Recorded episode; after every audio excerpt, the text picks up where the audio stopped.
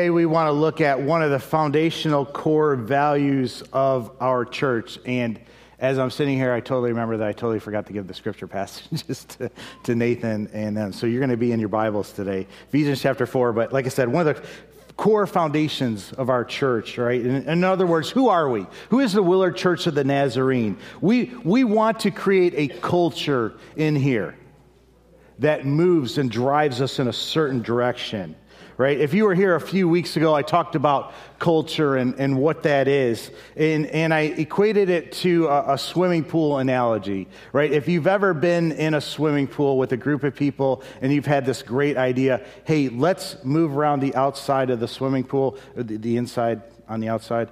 Uh, if you get moving everybody in the same direction right you can create this whirlpool this whirlpool effect. And even if you stop moving, right, we've done it on vacation, even if you stop moving, the current drags you and pulls you. That's what we want for the culture of this church. We want us, first of all, to all know which direction we're heading. That way, so we can all be moving. That way, if somebody else jumps in the pool, they're going to be pulled along in that same direction right? That's the culture that we want to establish as a church. In, in, that time, we talked about we want to establish prayer as one of the core values of our church. We want to be intercessors. We want to pray for people. And you see that, right? You, you see that in how we're praying for our teens, how teens are going to be praying for their kids, how we, how we recognize and pray for people on every Sunday morning, right? How we get, meet together on Sunday night, how we, how we get together on Fridays and Saturdays and pray. Cool, uh, prayer needs to be at our core in everything that we do. Today, I want to talk to you about family, though. And I want to talk to you on how we, how we view our church, right? Um, as a part of our DNA, as a part of who we are as the Willard Church of the Nazarene, we want to see the church as family. That's super important, right? It's part of our motto, right? We were once friends, we met, we were friends, we became friends, but now we're family, and we're just not family, we're family on a great mission, right? There's a call for our lives. So I want to hit on that middle part and remind us of what that means that we're family. It's important that we see church in that respect because how you see something will determine how you interact with that thing, right? How you see something will determine how you interact. If you see the church as a business, you're going to interact with it in a certain way. If you see the church as a country club, you're going to interact with it in a different way. Ephesians 4 is the passage where Paul is talking and introduces the fivefold ministry of the church. Ephesians 4:11 if you would look at that. This, this is the fivefold ministry of leadership that God has given. It says given to the body, the church. He gives us this this structure, and then he explains the reason why he gave it, the purpose that he set it up in this way. Would you stand in honor of God's word? Ephesians 4, we're going to be starting at verse 11. So Christ himself gave the apostles, the prophets, the evangelists, the pastors, and teachers. Those are the five groups that God gave us. Why? to equip his people for works of service, so that the body of Christ may be built up until we all reach unity in the faith and in the knowledge of the Son of God and become mature. There's a goal become mature, attaining to the whole measure of the fullness of Christ. The whole measure of the fullness of Christ, that's what we refer to as sanctification. We're a holiness people. That's one of our attendants says all Nazarene church. We're, we're a Christian people, we're a missionary people, and we're a holiness people. And we refer to sanctification. When, when we grow in this, then verse 14, then we will no longer be infants tossed back and forth by the waves and blown here and there by every wind of teaching and by the cunning and craftiness of people and their deceitful scheming. Boy, there's a lot of deceitful scheming out there, right? Instead, speaking the truth in love, we will grow to become, in every respect, the mature body of Him who is the head, that is Christ. From him, the whole body, joined and held together by every supporting ligament, grows and builds itself up in love as each part does its work. Amen? Father, we thank you for your word. Lord, would you speak to it? Speak to us through it. Lord, would you soften our hearts? Would you open our eyes and our ears? Would you help us to understand this? Would you call us? Lord, would you transform us to look more like these principles? Would you give us wisdom, Lord? Lord, we thank you for this light unto our path. And we give you praise for it. In your name we pray, Jesus. Amen. You may be seated.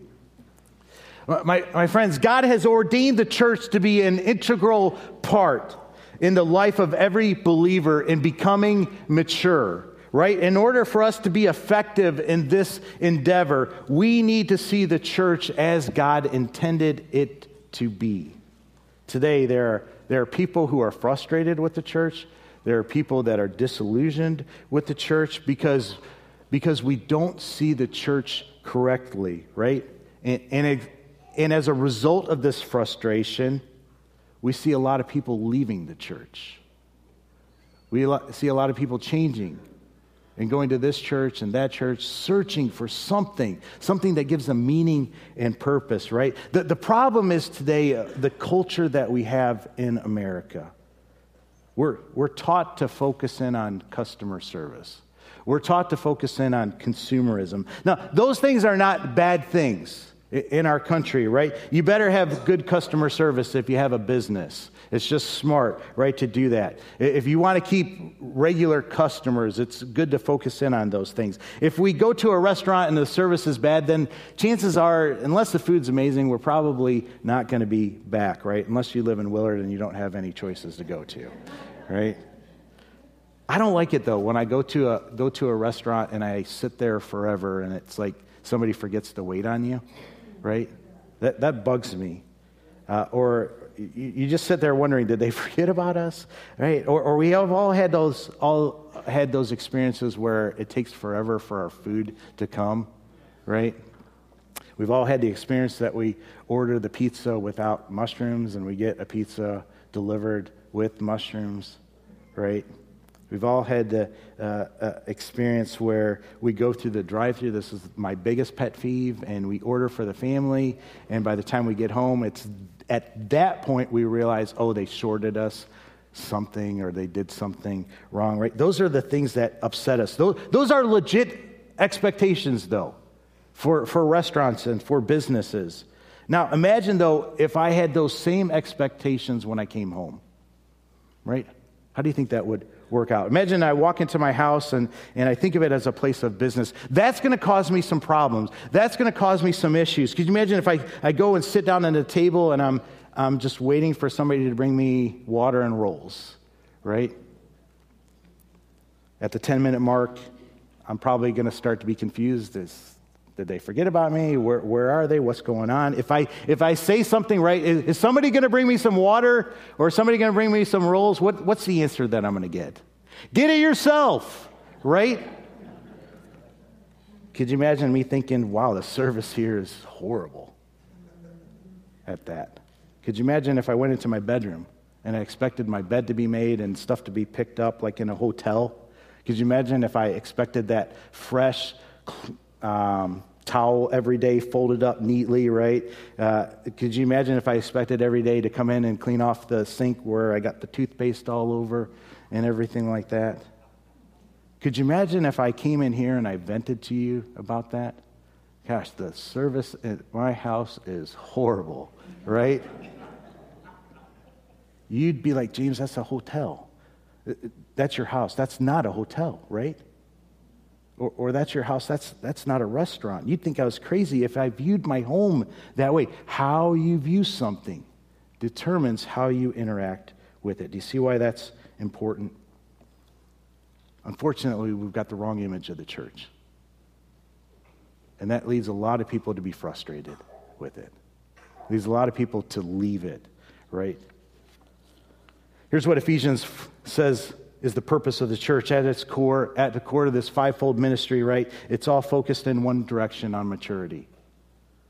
The church focus is trying to help you mature. My, church, my, my purpose as a pastor, right, is to see that you are equipped and that you are ready for ministry.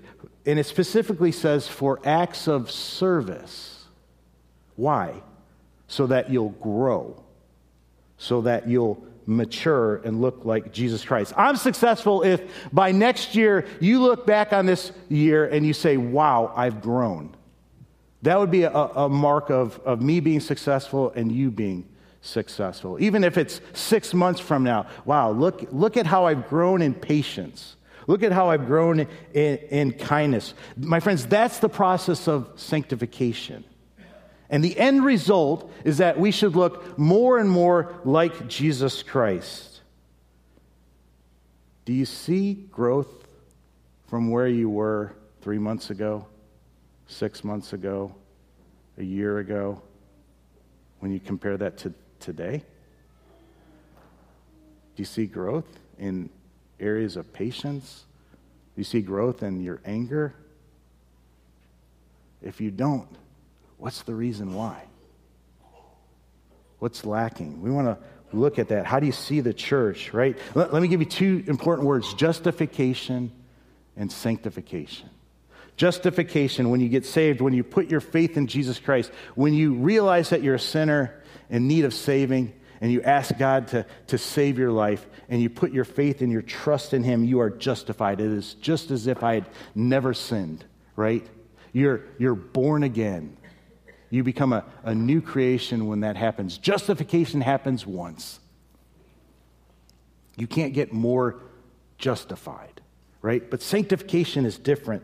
The Holy Spirit, when you acknowledge Him as Lord, when you ask Him to come in and save you, the Holy Spirit is given to you, right? And the more areas that you surrender to the Holy Spirit, the more areas that you grow in the more areas that you mature in, the more areas that you look more like Jesus Christ in, right? If you do that, you'll grow in the fruits of the Spirit. You'll, you'll grow in areas like being more patient and, and kind because you're connected to Jesus and you're becoming more and more like Him every day. It's a process. Justification is that one time thing where you make that decision, where you ask God to save you. And then sanctification is that ongoing process where you follow Him. It's a path, a narrow path, where you choose every day am I going to pick up my cross and follow Him, or am I going to go my own direction? Right? This, this maturity process will make more sense, though, if you see the church as a family as opposed to a, a, business that should give you good customer service. Flip back to Ephesians 2. Ephesians 2 19. This is Paul talking about this new relationship that we have with God. And he says this Ephesians 2:19 Consequently you are no longer foreigners and strangers but fellow citizens, right? With God's people, and it gets even better, and also members of his household. Your family. You're members of his household. Your family, right? Do you hear that language? The church is a family. This is God's heart, right? The Bible says we become children of God when we come to know him and put our faith and trust in him, right? We, we call out to God as our what? Heavenly Father image of family. Paul says he, he wanted to welcome the, the, the Roman church to welcome and help Phoebe, who he called our sister in Romans 16.1. When, when Peter wanted to commend Silvanus, he called him a faithful brother. We have those languages, right? We see the apostles time in and time again when they're writing in the New Testament refer to brothers and sisters. That's because the church has to be a family. And we have to see that way as God intended it to be seen. Right? The, the Smiths have this family tradition where they go to North Carolina every year on vacation. And I remember my first year that I got invited to that. It was Cliff, it was Debbie, it was the two grandmas, it was myself, Adavi, Miles, and Emma. Uh, and I remember just being on vacation. I just remember how it felt like family though, right? How it functioned like family. The, the more times that I've gone, I've seen this time and time again, year after year when we go on vacation, right? Uh, and I noticed everyone has a role to play on that family vacation, right? Some people cook, some take a night to make a family meal, some people clean, some people set up beach stuff. Early on, somebody handed me a trash bag, right? I think it was Cliff.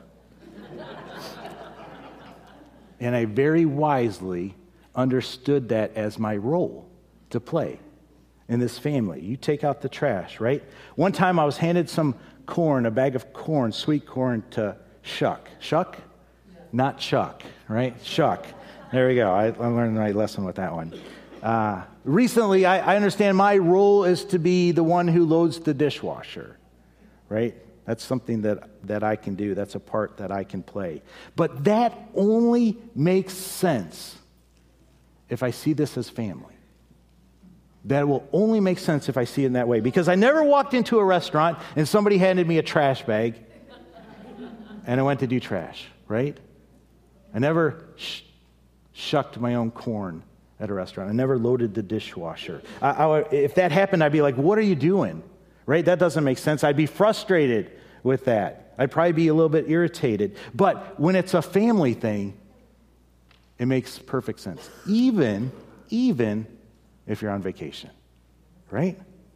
If you don't see church as a family, then when somebody hands you a trash bag or they ask you to jump in and serve, you're going to be like, what in the world are you doing? Doesn't somebody get paid to do that? Shouldn't that be the pastor's job? Let them do it. Right? I mean, what are you trying to do? Get free labor from me? Don't, don't I give money? Don't I pay for this sort of thing? Go hire somebody to do that thing. Could you imagine if I was on, vaca- I was on vacation with my family and I had those thoughts, right? When somebody handed that. What are you trying to do? Get free labor from me? Like, you want me to work for you? I'm on vacation, right? It just wouldn't work out. This is, this is why we as an American, as Americans, have to be very careful because we have this cultural pull in all other areas. And if we're not careful, we bring that culture into the church and we see it in that same light, right? And it confuses us. And it causes us irritation right? When you're offered a trash bag, we do it because you're called to do acts of service. Didn't we just read that? You're called to do acts of service. It says at the end, we're all called to do our part. What is your part in this church? What is it?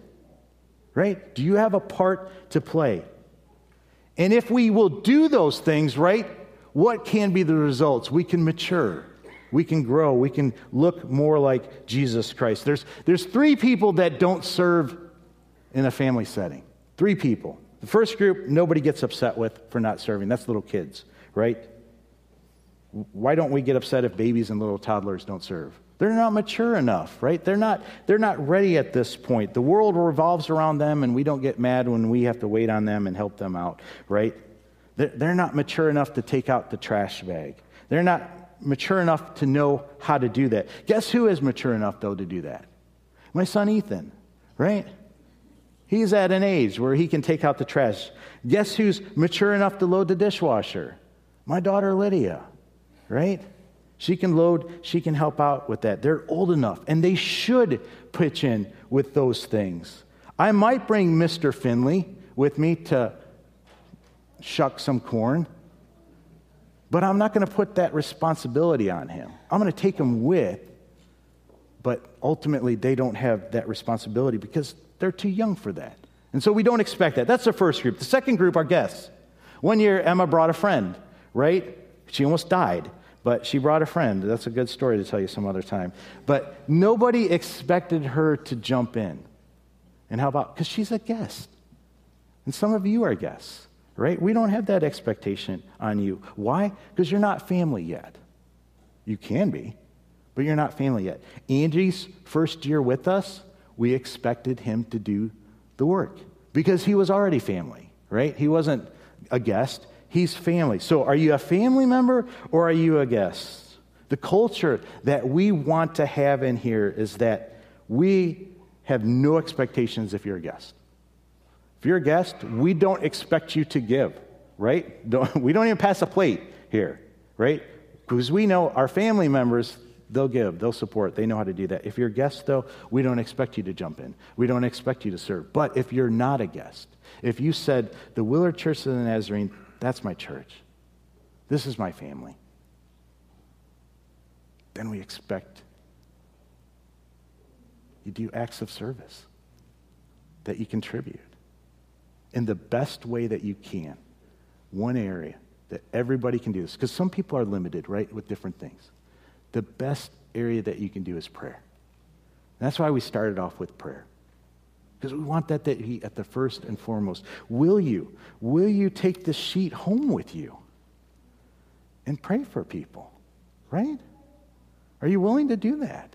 At the very least, if you're a member, we, we ask people to become members of the church, and then we give them added responsibilities, added expectations. And one of those things is we expect you to pray, right? If this is your family, don't you want to do that, though, right?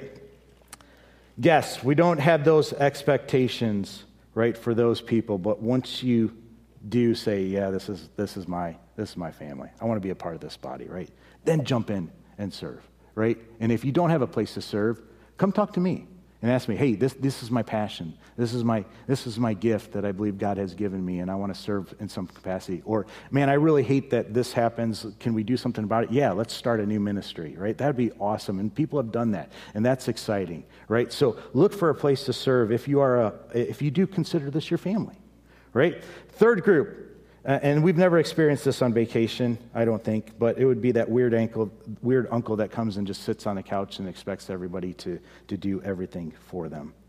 And they just do nothing to contribute. Maybe you've been at a family dinner and you've, you've experienced that weird uncle, right? That would be crazy, though. It's only crazy if it's family, though, right? It wouldn't be crazy if we were at a restaurant and that weird uncle did nothing and expected everybody to wait on him. It's crazy, though, if it's family, right? There's a design to the church where everyone who's a member, everyone who's a part of it, and everyone who's not a guest or not somebody really young, there, there's a design that when you give your life to Jesus Christ, right, and are born again, you are filled with the Holy Spirit and you are given a spiritual gift to build the body. What's your spiritual gift? Do you know what it is? Right? Romans 12, 5 through 8. So in Christ, though many form one body, that's another great analogy for the church. Not only our family, but we're a body, right? And each member belongs to all the others. I belong to you, you belong to me. We have different gifts, right? According to the grace given to each of us. If your gift is prophesying, then prophesy in accordance with your faith. If it is serving, then serve. If it is teaching, then teach. It, listen to this one. If it is to encourage, right, then give encouragement. I don't know what I could do. Can you encourage somebody? You can do that, right? And how big of a gift is that? If it is giving, then give generously. If it is to lead, do it diligently. If it is to show mercy, do it cheerfully, right? Here's the thing if you don't engage in this, chances are you're not going to be maturing. I asked you, are you different than where you were three months ago, six months ago, a year ago? If you said no, are you engaging with this? Are you serving? Are you working? Are you doing those things? If you don't, I think you're going to have a growth barrier, right? If you understand church as a family, this makes sense. It's not weird at all. If church is a business, though, if church is a country club and just meant to make your life easier, it's not going to make sense. If it's all about consumerism, then the purpose of that is that it should sell me something, right? It should make my life easier. It should entertain me. That's the culture of consumerism that is a large part of our culture out there. Consumerism is great. I love the idea of people sitting around and doing nothing else than thinking about how to make my life easier. That's great, right? Thinking about how to make my life faster and better. I don't like struggle. And the purpose of consumerism is to take all struggle from our lives, right? You remember the Staples commercial from a long time ago? Never once did I think that going shopping for office supplies was difficult. But Staples convinced me it was and that I needed an easy button, right? You need an easy button. It, it should be easier for you. You should go to them for office supplies. They'll remove the struggle. Now we have the ability to order our groceries online. Praise God. That's awesome, right? And go pick it up at Walmart. Or heck, we can even have them delivered to our house. It takes away the struggle. My, my dad was amazed when he came to Ohio because we had these things called drive throughs. And Instead of having to go to a store and get out of your car and go in line and pick up that gallon of milk and go pay for it, you could just drive through these buildings we didn't have that in Illinois. You could just drive through these buildings and it removed all that struggle, right? That's our American culture. It's not a bad thing, it's a good thing out there. But it's not a good thing in here. And if we strive to remove all the struggle, we're going to be at odds with what Jesus Christ calls us to do, right? You're going to hear, hopefully, you're going to hear a conflicting message in here because you're going to hear a call to serve and not be served. In here, you're going to you're not going to hear a, call to try and make your life easier. We're going to tell you crazy things like love your enemies. Pray for those who persecute you. Give sacrificially and generously, right? Pick up your cross. Those are the messages that are coming here. And when we have that American cultural mindset of the business, of the restaurant, right, we're going to be confused when we come in here and we see it's inconvenient because it's going to be in here, right? We're going to be confused when it's a struggle.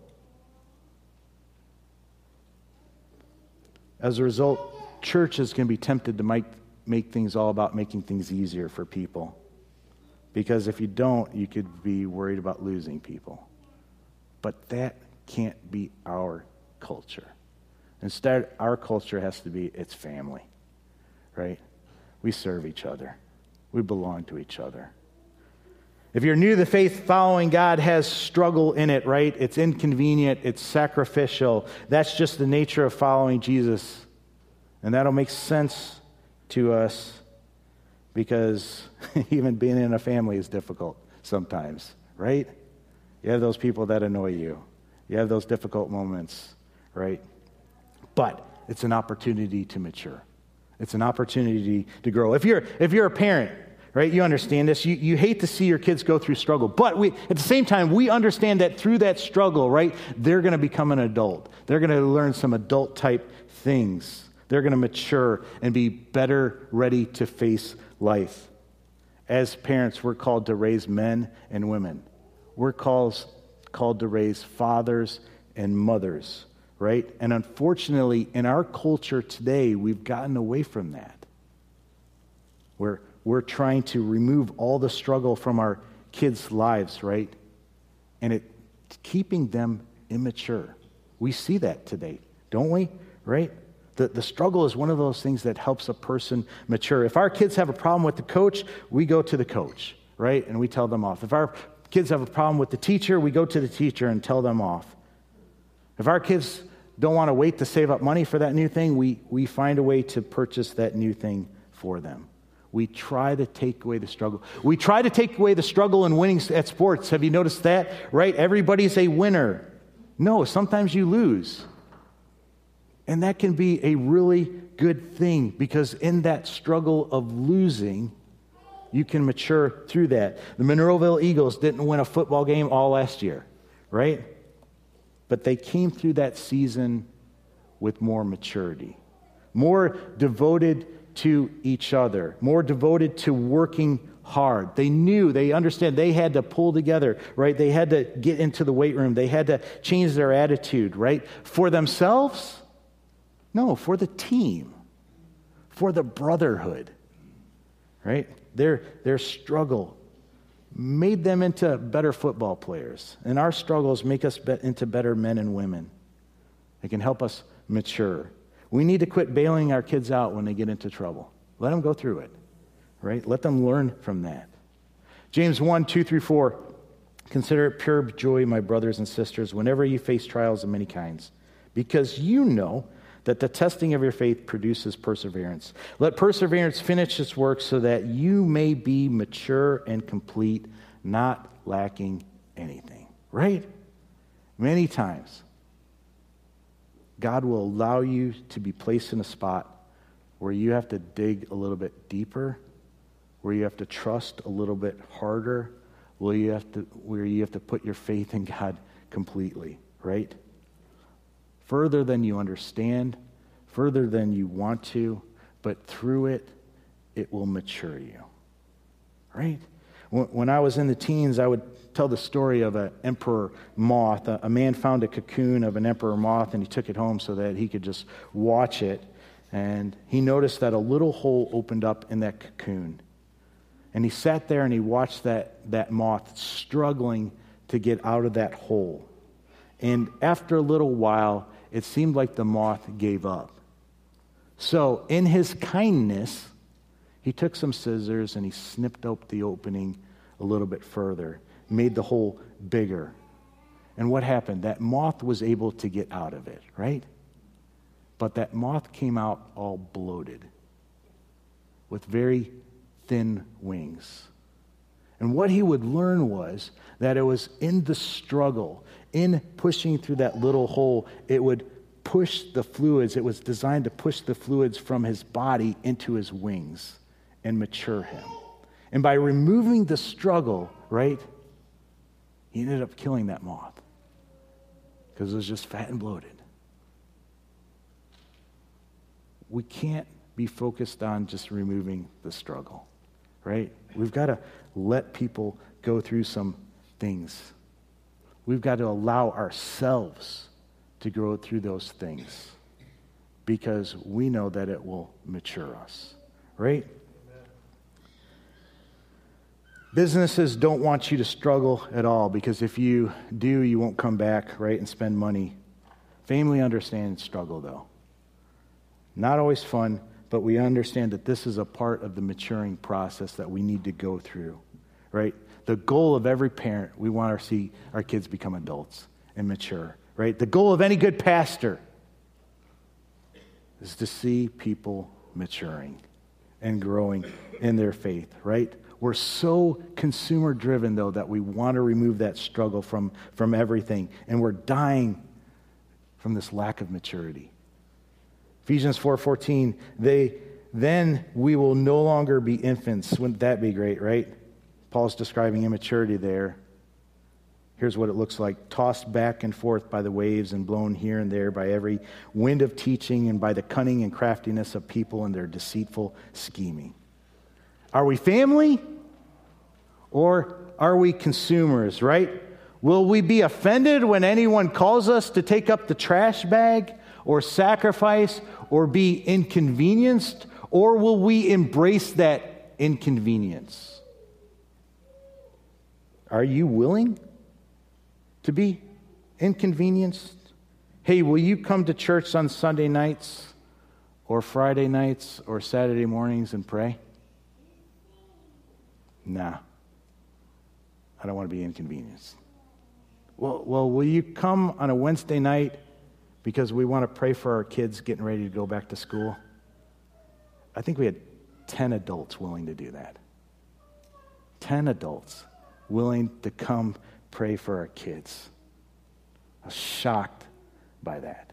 Will we be inconvenienced, right? Is a game on? Is there something else that's more important? Do we not realize the value of prayer?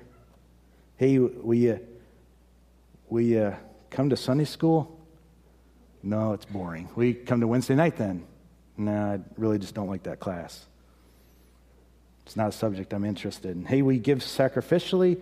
Will you give generously? Uh, no, I'll give what I can, but not in those veins, right? I'll give what I'm comfortable with. Will you attend regularly? Will you read your Bible daily? Will you be in prayer? I'm a horrible pastor if I don't get on you. No shame. No, no, nothing. I'm just here to call you to it, right?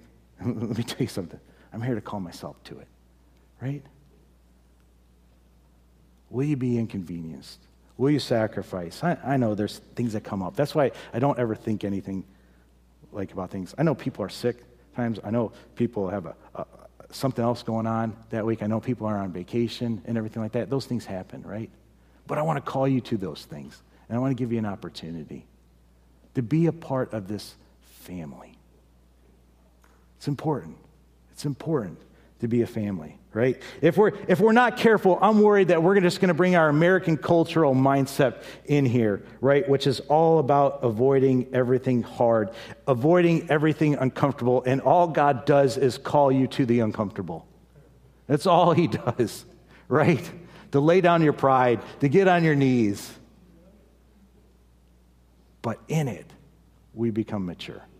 Through it, we can become mature right? Don't continually say no to things. Pray to God and see what He's calling you to, and then follow in, right? This isn't a business, this is a family, and everyone has a part to play according to what you're able, right? And even beyond what you're able, what He enables you to do. Everyone has a, a part to play. God's not interested in your comfort, He's interested in your growth. Don't avoid the struggle, right? Maturity is the place where you're going to experience the fullness of Christ. It's a, it's a great place, right? Maturity is where you're going to experience the freedom from following Christ. And you're going to experience what God has for you. Consider it pure joy, my brothers and sisters, whenever you face trials of many kinds, because you know the testing of your faith produces perseverance. Let perseverance finish its work so that you may be mature and complete, not lacking anything. Consider it pure joy, really? Right? Yeah. Rejoice in your heart when you encounter these various trials. Why? Because we know maturity can be right behind that. If we're a church that doesn't value maturity and just values comfort, man, we're bailing on anything that we can and we're not making a difference in this community. We're not going to make a difference in people's lives, right? Parents, we see what it does to our kids when we remove the struggle. We, we see what's going on in our culture today, right? Don't avoid it. Don't avoid it. Would you stand with me? Some of you are in a weight room type season. As your pastor, don't bail on it. Keep working out. Keep working out in that quiet time, right? Keep working out. Like sometimes when you're working out, you don't see the results. And it can be frustrating when you're just plateaued at that one particular weight. Keep working out, though. See what God does that because you're going to need that strength for what God has in store for you in the next season. You keep working out, right? I'm here to call you to the weight room if you're not in the weight room. And that's the place where we abide in Christ and spend time with Him. I'm here to call you to that, to, to lift weights. It's tough. You're not going to like that look, reading your Bible every day, praying every day. You might not like that, but I'm here to call you to it. I'm here to call you to jump in the pool and find a place to serve, to do acts of service, right? I'm here to tell you that if you're already lifting weights and you've got comfortable at that weight, to put some more weight on it. Let God stretch you. Get, let God build you. Let God mature you so that you'll be better able to handle next season. Amen? Commit to that. Let's pray. Father, we thank you for today. Lord, we, we know that everything in our human nature, I hate discomfort. I hate inconvenience. I hate all those things. But Father, would you help me to be inconvenienced for whatever you call me to be?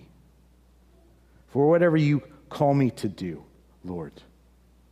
Father, would you help me to be a, a better family member, to reach out to people who are struggling and help them out, Lord? Would you help me to be more humble? Less prideful, less offended, less angry, and more focused on you. Lord, call us. Call us to join you in what you're doing. And don't let our American culture get in the way of that. Lord, don't let us do something because we see the struggle that's going to come from it. Don't let us say no because of that, Lord. Instead, let us put our faith and trust in you to get us through that struggle, Lord. Father, for those that are struggling right now, would you just give them some new encouragement to keep working out, to keep working through it, to keep trusting you through it? Would you help us to trust the plan that you have and the purpose that you have behind everything? Lord, we love you and we give you praise. In your name we pray. Amen. Amen. You are dismissed.